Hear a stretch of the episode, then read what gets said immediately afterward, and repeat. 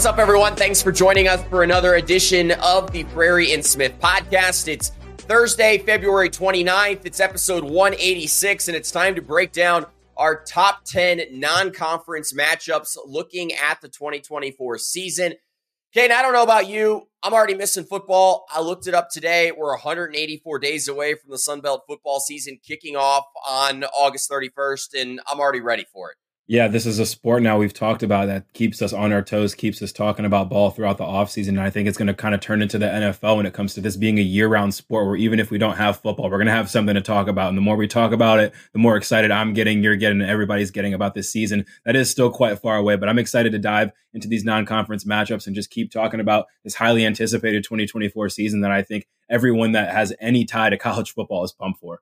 Yeah, definitely a lot of excitement around the game of college football, particularly with the expansion of the 12 team uh, college football playoff. We're going to get into that in this episode. But before we get to today's show, I want to tell you about our last episode. It was our off-season mailbag, one of Caden's favorite episodes every year. We answered your questions and Caden, we had some great topics. We discussed the the top rivalries. I know that's gotten a lot of traction on Twitter. We even pitched our dream expansion candidates uh, for the Sun Belt. And then we talked about which teams and even players you and I are going to be playing with uh, in the upcoming EA Sports video game. So definitely worth going back and, and giving that a, a watch or a listen, however you consume the podcast. But today's show, we're focusing on the top 10 non conference games in the Sun Belt during the 2024 season.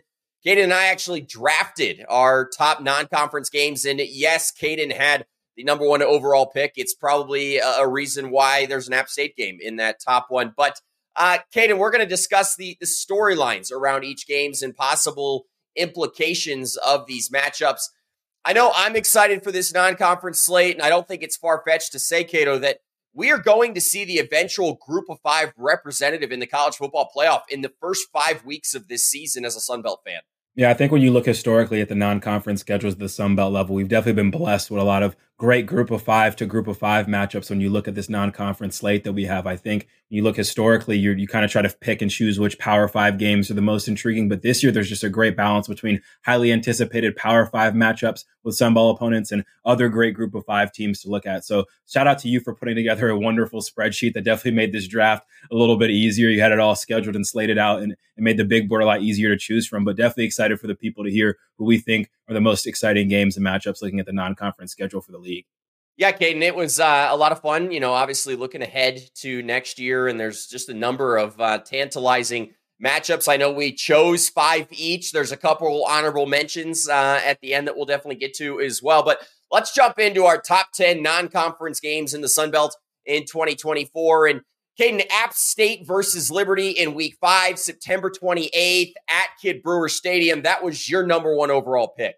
Yeah, no, when you allowed me the opportunity to get the number one pick in this draft, I felt like the Chicago Bears in the upcoming NFL draft. I mean, this is the Caleb Williams of of conference matchups or non-conference matchups for the Sun Belt, I think, this year. I mean, when you talk about the stakest of this game, you could kind of call it the group of five Super Bowl heading into the season. This is the likely favorite in the Sun Belt conference going against kind of that reigning group of five champion, the Cotton Bowl representative who won Conference USA last year in Liberty. I think this game kind of reminds me of what we thought that the Tulane versus South Alabama matchup could have been last year as far as two of the strongest teams at the group of five level. But I think everything from what we saw last year and heading into this offseason kind of points at this matchup as kind of the premier group of five matchup across all of college football. I think it's also a very exciting coaching matchup when you look at the head coaches in this one, Jamey Chadwell versus Shawn Clark, a duo that's had their fair share of battles over the year. Chadwell's two and one in the series, those two wins from Coastal Carolina. And I think it's going to be great to see Coach Clark and his squad try to even up that series. And then on top of that, it's a great quarterback matchup too. We've talked about at length how great of a quarterback Joey Aguilar was to finish out last season. He was the Sun Belt Offensive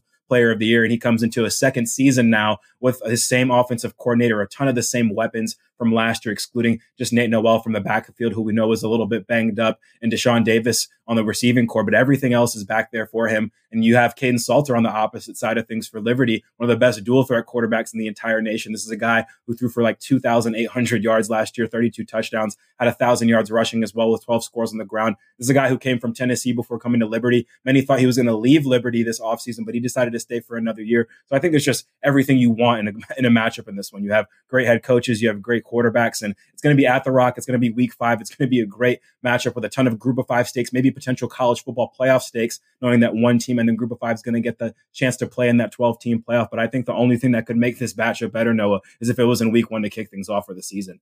Yeah, I think we all wish uh, that this had been a week one game. But, Kane, I think to your point about the college football playoff implications of this one, I think this game in week five could make or break the seasons of both of these programs.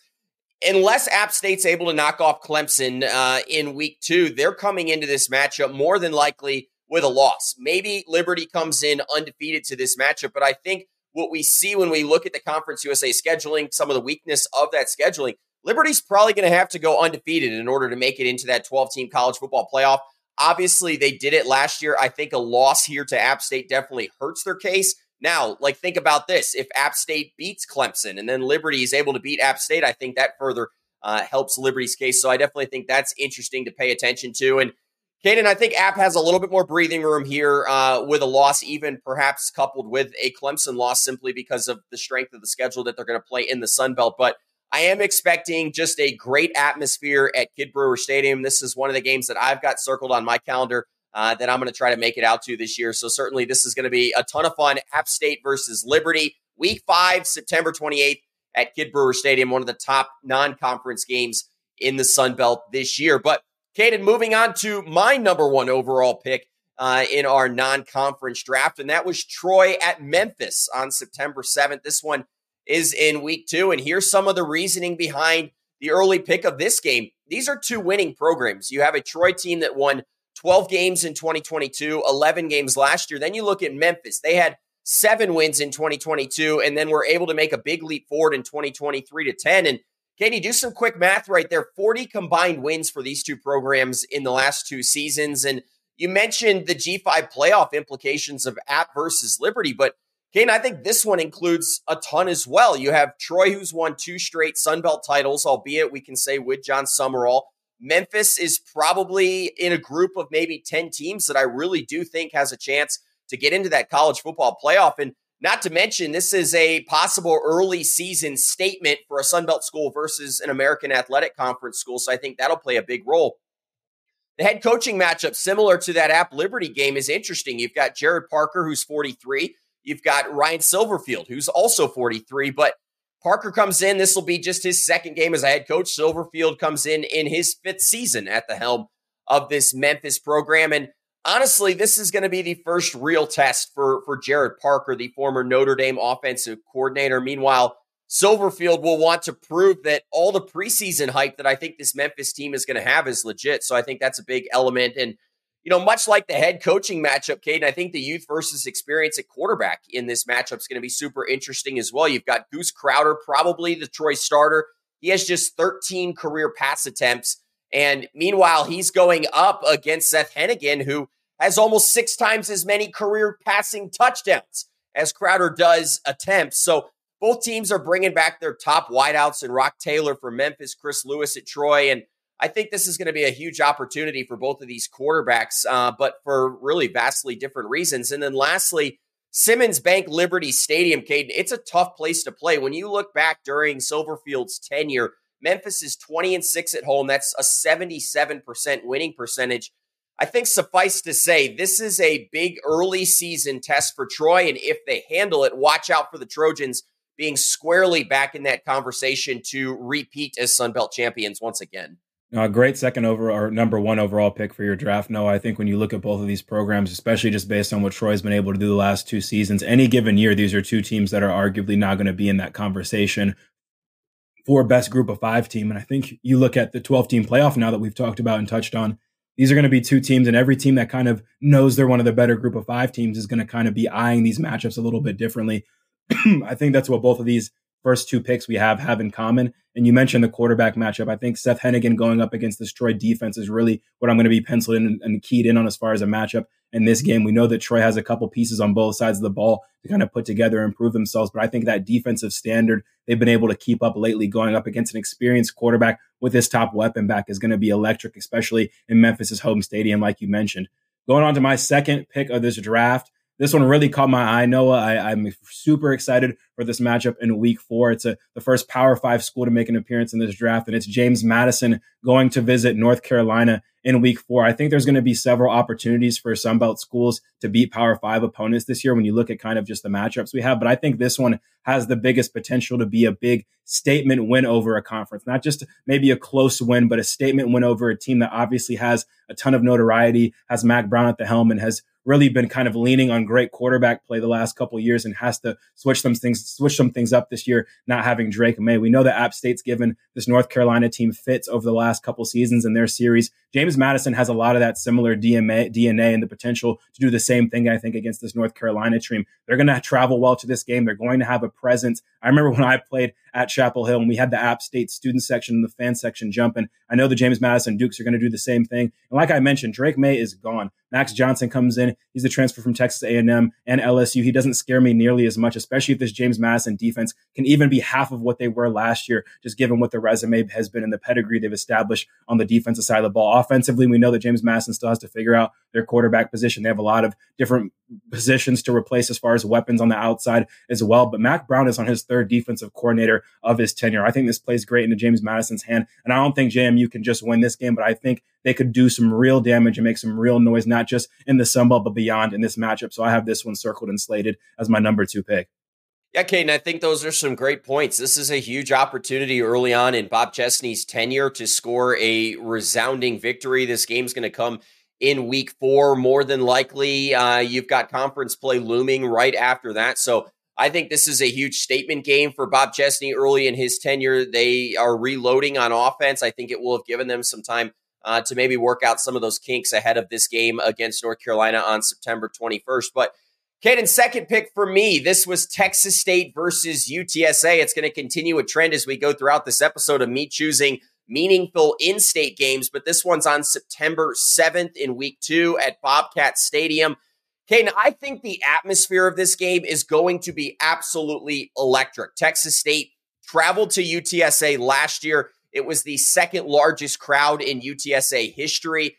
This is the second of three straight home games for Texas State to begin the season. And Caden, they probably will have just steamrolled Lamar, and I think you can expect a crazy atmosphere. I'd expect this game to be sold out uh, with how things are trending. And Caden, I think the other fun thing here is the roots run deep in the state of Texas. Both of these head coaches, uh, you know, were around the high school football scene in this state. GJ Kinney played at Canton High School. Jeff Traylor was at Gilmer High School. Those two schools are separated uh, by just about an hour. I have the feeling this one could feel a little bit like Friday Night Lights on on a Saturday. So I think that'll be a lot of fun. Uh, new quarterbacks too. TJ Finley obviously out at Texas State. You had the carousel that has finally stopped, and Jordan McCloud uh, will be the head guy. He was he will be, in my opinion, the preseason player of the year in the conference.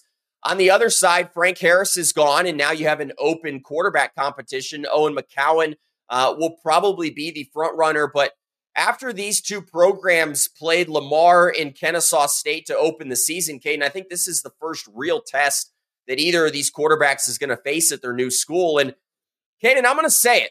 I think that these are two dark horse college football playoff teams. I think Texas State is a dark horse playoff candidate with Jordan McCloud at the helm. I think UTSA will be amongst maybe that, you know, favorites in the American in 2024. They've got 20 wins over the last two seasons. And I don't think it's unimaginable that one of these teams could at least be in the conversation for that automatic qualifying spot come the end of November if things go according to plan during the regular season.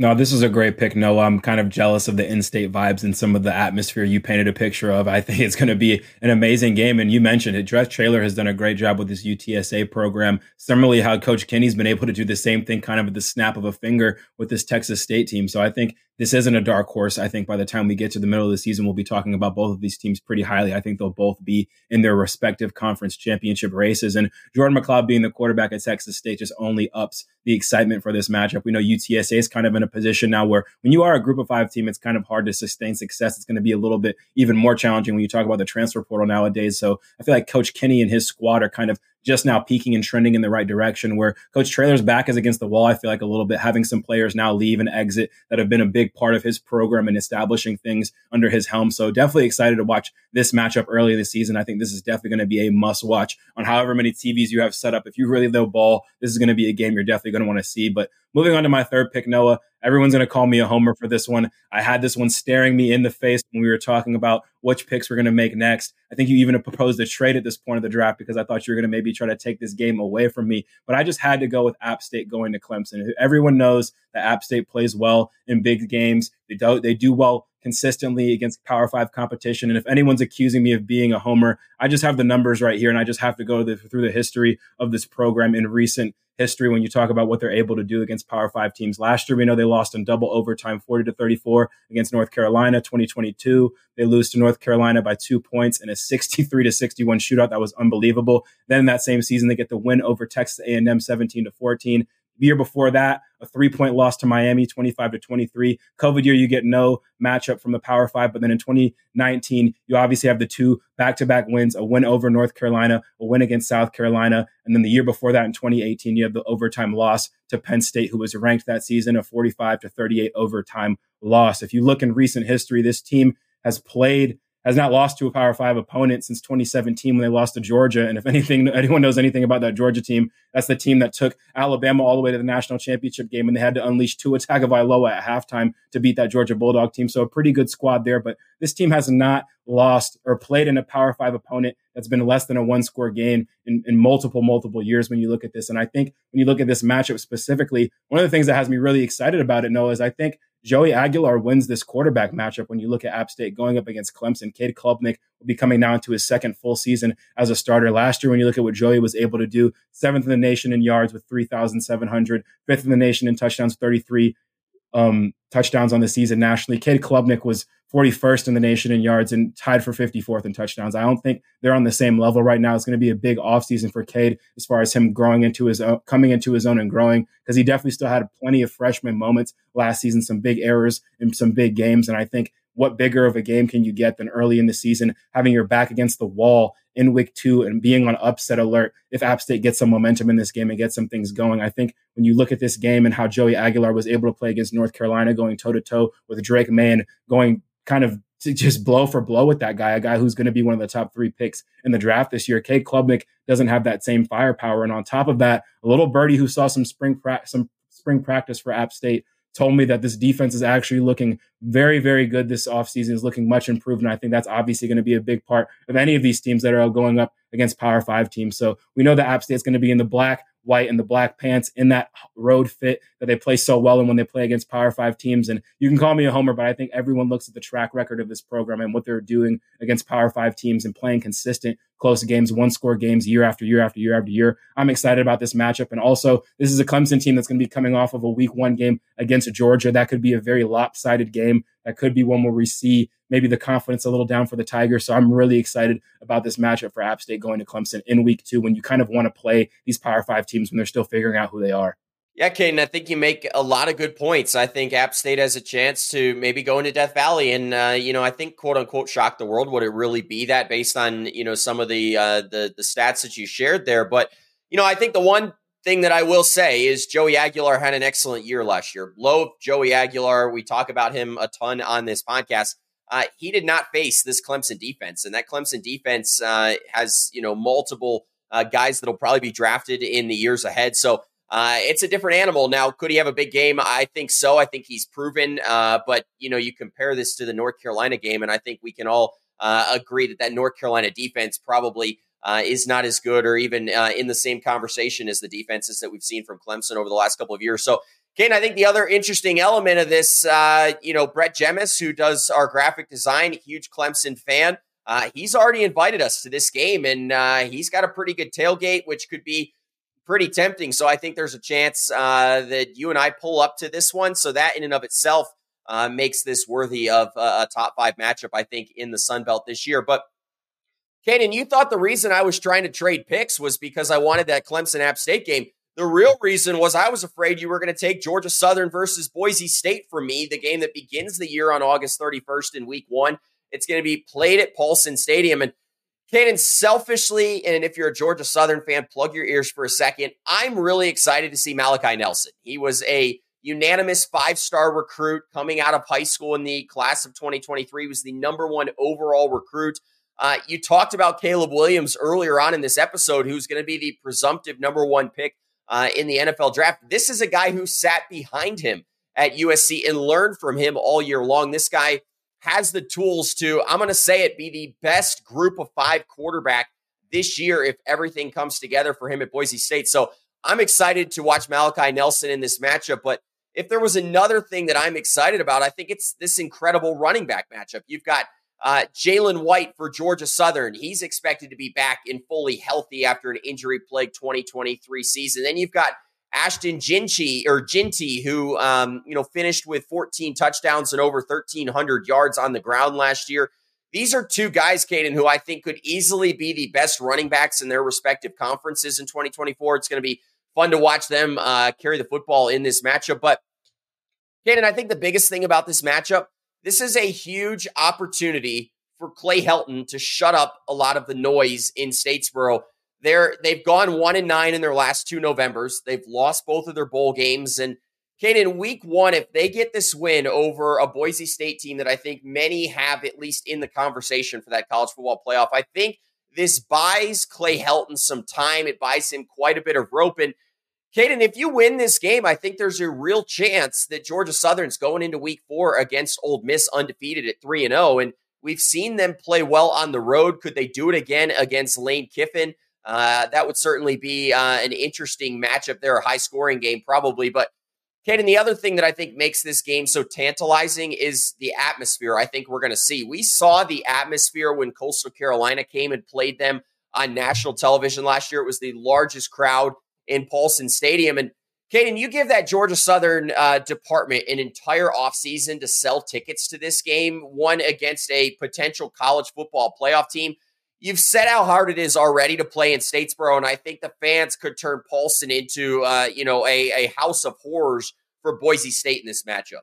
Definitely another excellent choice by you. You could, I think, look at this slate of, of non-conference games and kind of do your own draft as far as just the week one matchups. I think this matchup being in week one is definitely going to be exciting when you talk about the hype that's going to have this Boise State team surrounded by. When you look at what they're kind of having a successful offseason in the transfer portal and some of those big names like you mentioned. And we know this Georgia Southern team has had a prolific offense year after year. The question is going to be, can their defense slow this Boise State attack down with the successful quarterback play that they're expected to have and what they've had in the last couple seasons? And I think on top of that, there's going to be the debut of JC French or maybe another quarterback for Georgia Southern. I think we could see a quarterback, like I've mentioned, who has a different dynamic with his legs in this offense that we haven't seen in a while. And if this is a shootout, I don't think you and me are going to be mad about it at all if we see these two quarterbacks go after it two of these offenses run it up with excellent weapons coming out of the backfield as well. So moving on to my number four pick, I'm going with a, a Virginia Tech at Old Dominion. I think you know that I'm a sucker for a, a, series, and this is the continuation of a series. This is going to be week three in SB Ballard Stadium with Old Dominion hosting. This is one that's tied at 1 1 the last two seasons. And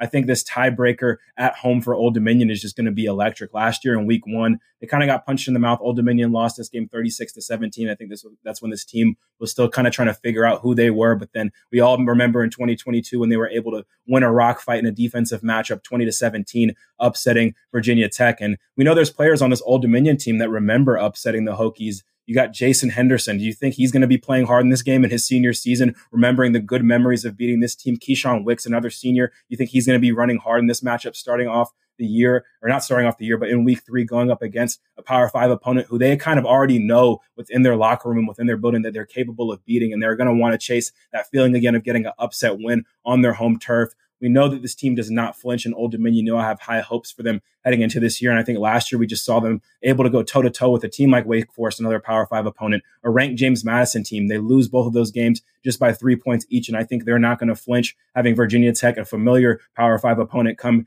to their house, come to their house. And I know you know that I have high hopes for Grant Wilson and really this team as a whole. I think Virginia Tech will be solid. I think this is going to be the best Virginia Tech team we've seen in a couple years. They have a great dual threat quarterback in Kyron Drones. They bring back their whole wide receiving core. And I think Brent Pry has done a really good job with this program with name, image, likeness, keeping a lot of their important players. But I think this Old Dominion team is going to be absolutely battle tested entering this matchup, facing South Carolina in week one and ECU in week two. I think it's all just going to culminate for a great kind of third round of this series that we've seen go back and forth the last couple years. Old Dominion hosting it in week three. I think it's going to be a great environment, a great in-state matchup. My in-state matchup that I have for this for this um, draft right now. So I'm going with for the number four spot, Virginia Tech for visiting Old Dominion. And I think the only thing that concerns me in this matchup, what's Old Dominion's defense going to look like? They lose a ton of pieces, particularly in that secondary. And you know, you have talked on this podcast as a as a guy in the secondary how how difficult it is to go up against a dual threat quarterback. Obviously, Virginia Tech's going to have this in this matchup. I'm just not sure this is a great matchup for Old Dominion early on in the season, but you're right. They have proven to be a gritty, tough football team. I think they started to turn a corner uh, at the end of last year, winning some of those tight games outside of you know the the James Madison game that was tight, the Western Kentucky um, comeback for the ages, honestly, in the bowl game. But I agree with you. I think this is an Old Dominion team that's primed to have a big year. This could be uh, a huge statement uh, for them to uh, take down Virginia Tech at SB Ballard on September 14th. But Moving on to our eighth matchup, Kate and I went back to the well here. Another Georgia State or another in state matchup. This is between Georgia State and Georgia Tech. This game opens the season on August 31st in week one. And Kate and I don't even have to sell this game because it sells itself. The stadium, Center Parc for Georgia State, Bobby Dodd for Georgia Tech. They're separated by about four miles or about a 30 minute drive if you live in Atlanta, if we're being honest. But um, proximity should lead to, I think, a, a capacity crowd for this one. These two teams will be battling on the recruiting trails, I think, in years to come. And I think this is a big statement game for both teams as they look to kind of secure that city of Atlanta. But Caden, I think the other big storyline this is going to be the first game for Dell McGee as head coach of uh, this Georgia State program. It'll be his head coaching debut. He obviously replaced Shawn Elliott after he departs for South Carolina. Uh, Dell McGee going to be the the fourth head coach in program history. And Caden, you said it on an episode the other day. He will be just the second African American head coach in the Sun Belt. You think of Charles Huff at Marshall. I think that's a huge deal and something that should be celebrated. Uh, this is the first step in a new era for him in this Georgia State program. And Caden, I think it could be a massive one if you're able to win this game against Georgia Tech.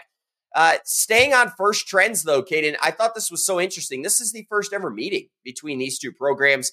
Uh, let me get on my soapbox here for a minute because why this has taken so long, I don't know. I feel like this should be a common occurrence. This return trip to Center Parc is going to be in 2026. I think this is great for college football, and I think these two schools should be applauded for making this matchup happen. Last thing on this matchup, Caden, uh, this is the first Power Four possibility, I think, of an upset for the year. We're only going to have a Power Four this year with the you know dissolution of the uh, Pac 12. But Caden, one of three games versus Power Four teams in week one. You've got Old Dominion at South Carolina. You've got Southern Miss uh, at Kentucky. I the Sun Belt had four Power Five wins a season ago. Georgia State, and we know has a history of knocking off Power Five teams. You just have to ask Tennessee how that went. But Caden, this uh, you know won't be any film on Dell McGee's team heading into the year, and I think an upset could potentially be brewing to start off this new era for Dell McGee and Georgia State. Yeah, no, this is definitely where you want to play your Power Five opponent. When I've thought about my time playing at App State, you always felt good playing a Power Five team in week one when they don't really necessarily know who they are either. You're both kind of going off of last year's film. The personnel isn't all set in stone. So definitely an exciting matchup. I think an exciting opportunity for Dell McGee. I know personally as a guy from the state of Georgia, there's a stadium and just the energy around this one's going to be buzzing. There's going to be a lot of players who've played cross paths in high school playing against each other in this matchup. I think the only fear I have is that we kind of talked in the past about Dell McGee when we were talking and opening up the mailbag that we think this is going to take some time for him to establish this program. We're not ex- expecting overnight success like that, despite us both believing that this is a slam dunk hire. I think if Darren Grainger alone was playing in this game, I would have it probably already drafted by now. But some of the personnel that Georgia State lost last year does worry me. So definitely excited for this opportunity for Dell McGee and his staff and this Georgia State team to start off their season right across the street, right across town, 30 minutes in traffic, like you said. And I think this is definitely a series that we can hopefully continue seeing in the future between these two teams that are so close in proximity. But with my number five pick and my last one, I wanted to pick a little bit of a sleeper. We're going with another Power Five matchup, and that is Troy going to Iowa in week three. This is going to be probably a defensive matchup that Troy has shown the last two years that they're absolutely built for. This Iowa offense has been just straight up bad the last couple years. You look at them last season, averaging 15 points per game, averaging 17 points per game before that. And we know that Troy obviously has a couple key losses, losing Gunnar Watson at the quarterback position, losing Kamani Vidal. But I really like what this team was able to keep up front. You mentioned Chris Lewis before as a guy who can make some big plays. And in matchups like this, you have to have a guy who has that power five type of build to go to in the offensive side of the ball and make big plays for you. And I think Chris Lewis is going to be cut out for this matchup. We know this Iowa defense is obviously going to be the biggest hurdle. This is a team that kind of dragged um, their their team last season to a Big Ten championship appearance, a, a, a, squad that's perennially great when you look at what they're able to do on the defensive side of the ball. But again, they're going to have a lot of guys having their names called in this draft that played extremely well and will be moved on, so they'll have to re up and refill those slots. But that's something obviously Iowa has done quite well. And I think when you think about this matchup for Troy, I think it's just the opposite of what we saw from their Power Five opponent or Power Four, like you mentioned last year, playing Kansas State. The Kansas State team they played last year entered that matchup ranked number 15. They had Will Howard, a dynamic quarterback who gets it done with his arm and his legs, who will be starting for Ohio State this season as their guy at the helm. That offense averaged 37 points per game. Iowa hasn't had a dynamic quarterback in quite some time. So I think this defense for Troy is going to be more cut out for this matchup and really more cut out for a Power Five matchup than we've seen in quite some time. I think when you look at Troy's success the last two seasons, winning back to back Sun Belt championships, kind of the only thing they haven't really been able to add to that resume and check off is a win against a Power Five opponent. We mentioned the Kansas State loss. They obviously lost to Duke in the bowl game. This team hasn't won against a Power Five opponent since I believe they beat Nebraska in 2018. Yeah, I have it up right here, 24 to 19 win. So hopefully in this matchup they'll be able to steal another game against a Big Ten opponent. I think it's a great matchup as far as the X's and O's and the personnel of both of these teams. And again, a statement win for a new head coach would be huge in this matchup in the spot here. So I'm going with this one for my week three selection or my my round five selection in week three rather. Yeah, Kane, I think it's interesting. I think uh, it'll be interesting to see too. They they fired the offensive coordinator. There was actually a clause in his contract that if he didn't uh, put up enough points, he was not coming back. So they are going to have a new offensive coordinator. Will uh, that fix the issues? Uh, certainly not. I think another uh, fun element of this game is there will be the uh, you know the wave that takes place to the the children's hospital. I think that's always a a fun moment. It's neat to see a Sunbelt school participating in this game against Iowa, but Kaiden, last uh, pick in our draft. Uh, this was number 10. Uh, you were so gracious to let me take this and then the next honorable mention here in a second. But Coastal Carolina versus Virginia on September 21st, week four at Brooks Stadium. This was uh, my final pick in our uh, draft here. But Kaiden, I think a win is inbound here. I think uh, Sunbelt teams, Sunbelt teams are going to play 19 Power Four opponents this year. And outside of maybe Georgia State, Vandy, and maybe Texas State, Arizona State in week three, I think you could make the argument that this might be the best opportunity for a win. Coastal Carolina comes in, they have three wins over uh, Power Five programs in their history. The first came back uh, against Kansas in 2019. We did see JMU beat this very same UVA team last year. Could we see a Sunbelt school score another big win against Virginia? I think it might be in the cards here. Kaiden, this is also the first time meeting between these two programs. Obviously, the two teams were scheduled to play back in 2022. We know the tragic circumstances there that took place after the the shooting on the UVA campus that took three uh, football players' lives. That game was ultimately canceled, and I'm expecting to see some emotion in this game. I think, particularly from the UVA side, it's a, a memory that they will have to um, you know, deal with on the sidelines. But I think this ultimately is going to be a fun first meeting between these two programs. And Kaiden, for Coastal Carolina, you are going to see what life without Grayson McCall is going to look like. These, you know, you got glimpses the last two seasons with Grayson uh, missing some time with injury, but his shadow was kind of always there, and rightfully so. He's the greatest player to ever put on a Coastal Carolina uniform, but Kaiden, you've said it multiple times. Tim Beck was still able to win three games with three or five games with three different quarterbacks last year. Uh, he did it more out of necessity. He will have had an entire offseason to work with these quarterbacks to choose his guy. And I think whoever he chooses is going to be ready for this game. Lastly, for Coastal Carolina, Kaiden, I think if they're able to win this game, they're probably 4 0 at this point. They've got Jacksonville State in week one, which is coming off of a bowl win, so not an easy game there. But then you've got William and Mary and Temple in weeks two and three. I think those are both winnable games. So I don't think it's crazy to say that Coastal Carolina could be undefeated ahead of this matchup. you look back to 2020, Coastal Carolina was 11 and 0. You look to 2021, they were 6 and 0. You look to 2022, they were 6 and 0. So this is a Coastal team that starts seasons well. Could they be primed uh, for another strong start to the year? I think the answer is yes uh, for Tim Beck in Coastal Carolina. That's why I picked this matchup here as my final pick in our draft. Yeah, great, great way to round it out. No, I think this is definitely one of the more winnable games when you look at Sunbelt teams playing Power Five opponents. Going to be a lot of emotion in this one, and I'm just excited for this Coastal Carolina team and all. You mentioned life without Grayson McCall. He's been such a staple in this conference and just a, a constant fixture. So seeing what life is going to be like without him is definitely exciting. I'm hoping selfishly and kind of internally that Ethan Vasko gets the starting job, just given his play style. I think unleashing him against those first couple opponents and then giving him kind of a, bigger Power Five test in Week Four would be awesome to see. And I think just overall, when you look at this Coastal Carolina team, I really liked what I saw from them against UCLA last season, a game they obviously didn't win, but there's going to be a lot of players who are on that team last year that are going to be playing in this one this year. And they did not flinch in that matchup. They went back and forth against one of the better defenses in the country, especially, in just some great personnel and some Power Five personnel. So I think this will be a great matchup. But going on to my honorable mention, my last pick, so to say. I had a really strong consideration for this one. So I guess the honorable mention to my honorable mention was Arkansas State, Iowa State. I was this close to picking that one. I know that uh, Arkansas State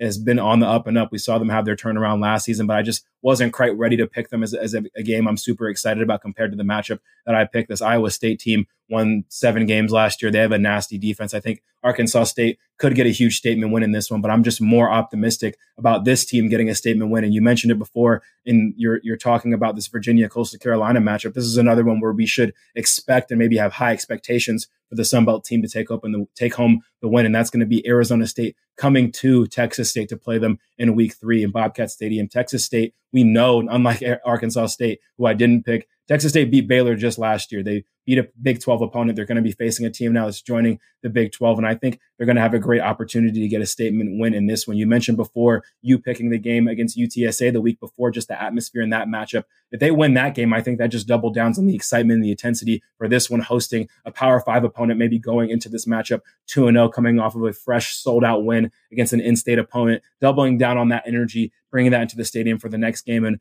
it's the reason why this is an honorable mention and not something that got picked in my selection is just because this Arizona State team is not very good. This is a team last year that went three and nine. They had two conference wins. They only scored 17 points per game. That was the worst in the Pac 12. I don't think they're going to be able to keep pace with this Bobcat offense that averaged 36 points per game as an excellent quarterback under center for them. And I think this is going to be a huge matchup for this Texas State team that's going to be looking to make a statement this year. I think San Marcos is going to be buzzing for this matchup, especially if this team's going to be 2 0, like I mentioned before. So make Arizona State visiting Texas State in week three my honorable mention. Yeah, I think that's a great pick there. I also think the the matchup that you mentioned, Arkansas State and Iowa State, could be interesting as well. I think there is quite a few opportunities across the board uh, for Sunbelt teams to score wins against uh, what will be Power Four programs in 2024. But Kaiden, last matchup we're talking about on this episode, it was my honorable mention pick. You so graciously allowed me to pick my honorable mention uh, ahead of yours. So I went with Louisiana versus Tulane on uh, September 14th in week thir- or week three rather uh, at Cajun Field, kind of sticking on that trend of those in-state matchups that I went with uh, throughout this episode. But Kaiden, for me, two things kept this game out of the top 10. First, Cajun Field is going to be going undergoing massive renovation. So the stadium uh, is not going to look particularly good for this football game. I think uh, if we were talking about the the future Our Lady of the Lourdes Stadium, uh, this game could be on national television. I think it would be a lot of fun to watch. But uh, alas, they'll be working on that stadium as they build towards the future uh, down in Cajun land. But Kaiden, I think the other thing that keeps me from picking this matchup inside the top 10 and maybe even a top five pick is Chandler Fields is more than likely the quarterback uh, heading into this matchup. And that just doesn't overly excite me here. But I think if Zeon Chriss was the guy uh, heading, you know, into this matchup, this would probably be a top five pick for me. But I think with Chandler Fields as, as QB1, Kaiden, it was hard to, to put this one inside the top 10. Yeah, I think for everything Zeon Chriss brings an excitement level. I think you're just not going to see that from the offense that we saw last year with him under center. I think this definitely would have been one that I would have tried to snag in my draft if Zeon Chriss was starting at center under center. But I think when you look at what Chandler Fields brings to this game, it's a lot a lot of experience, and that's something that you can definitely rely on and lean on when it comes to having some big time matchups like this. So hopefully, you know Michael Pratt has exit stage left at Tulane. You know Coach Sumrall is going to be on the opposite sideline, a familiar opponent. So hopefully, with the experience that UL brings and kind of some of the confidence we have from this team overall, from a lot of the youth they played last year coming into this season, with that team getting more experience, hopefully they can lean on that from a team that they're facing that has a little bit more disarray as far as reestablishing their culture and getting things going. Yeah, don't disagree with you. And Kaiden, I got to be honest, this has been a lot of fun. Uh, our first Frary and Smith podcast draft. I think there's going to have to be one in the future, and uh, you drive a hard bargain. I think we're going to at least have to get one trade done uh, next time uh, we have a draft. But uh, that's going to do it for today's episode. We hope you all enjoyed our breakdown of the top Sunbelt non conference games uh, in 2024. Kaiden, I hear there's some big Sunbelt news dropping tomorrow. You're going to want to make sure to join us on Monday uh, to hear all about it. But that'll do it for us here at the Frary and Smith podcast. Before you go, here's all we ask head over to YouTube, hit subscribe on the Frary and Smith YouTube page, leave us a comment if you'd like. We can't wait uh, for you to join a growing community of Sunbelt football fans on YouTube. So for Kaiden Smith, Richmond Weaver, and Brett Jemis, I'm Noah Frary. Want to thank you for spending more time with us again today. We'll talk to you again on Monday.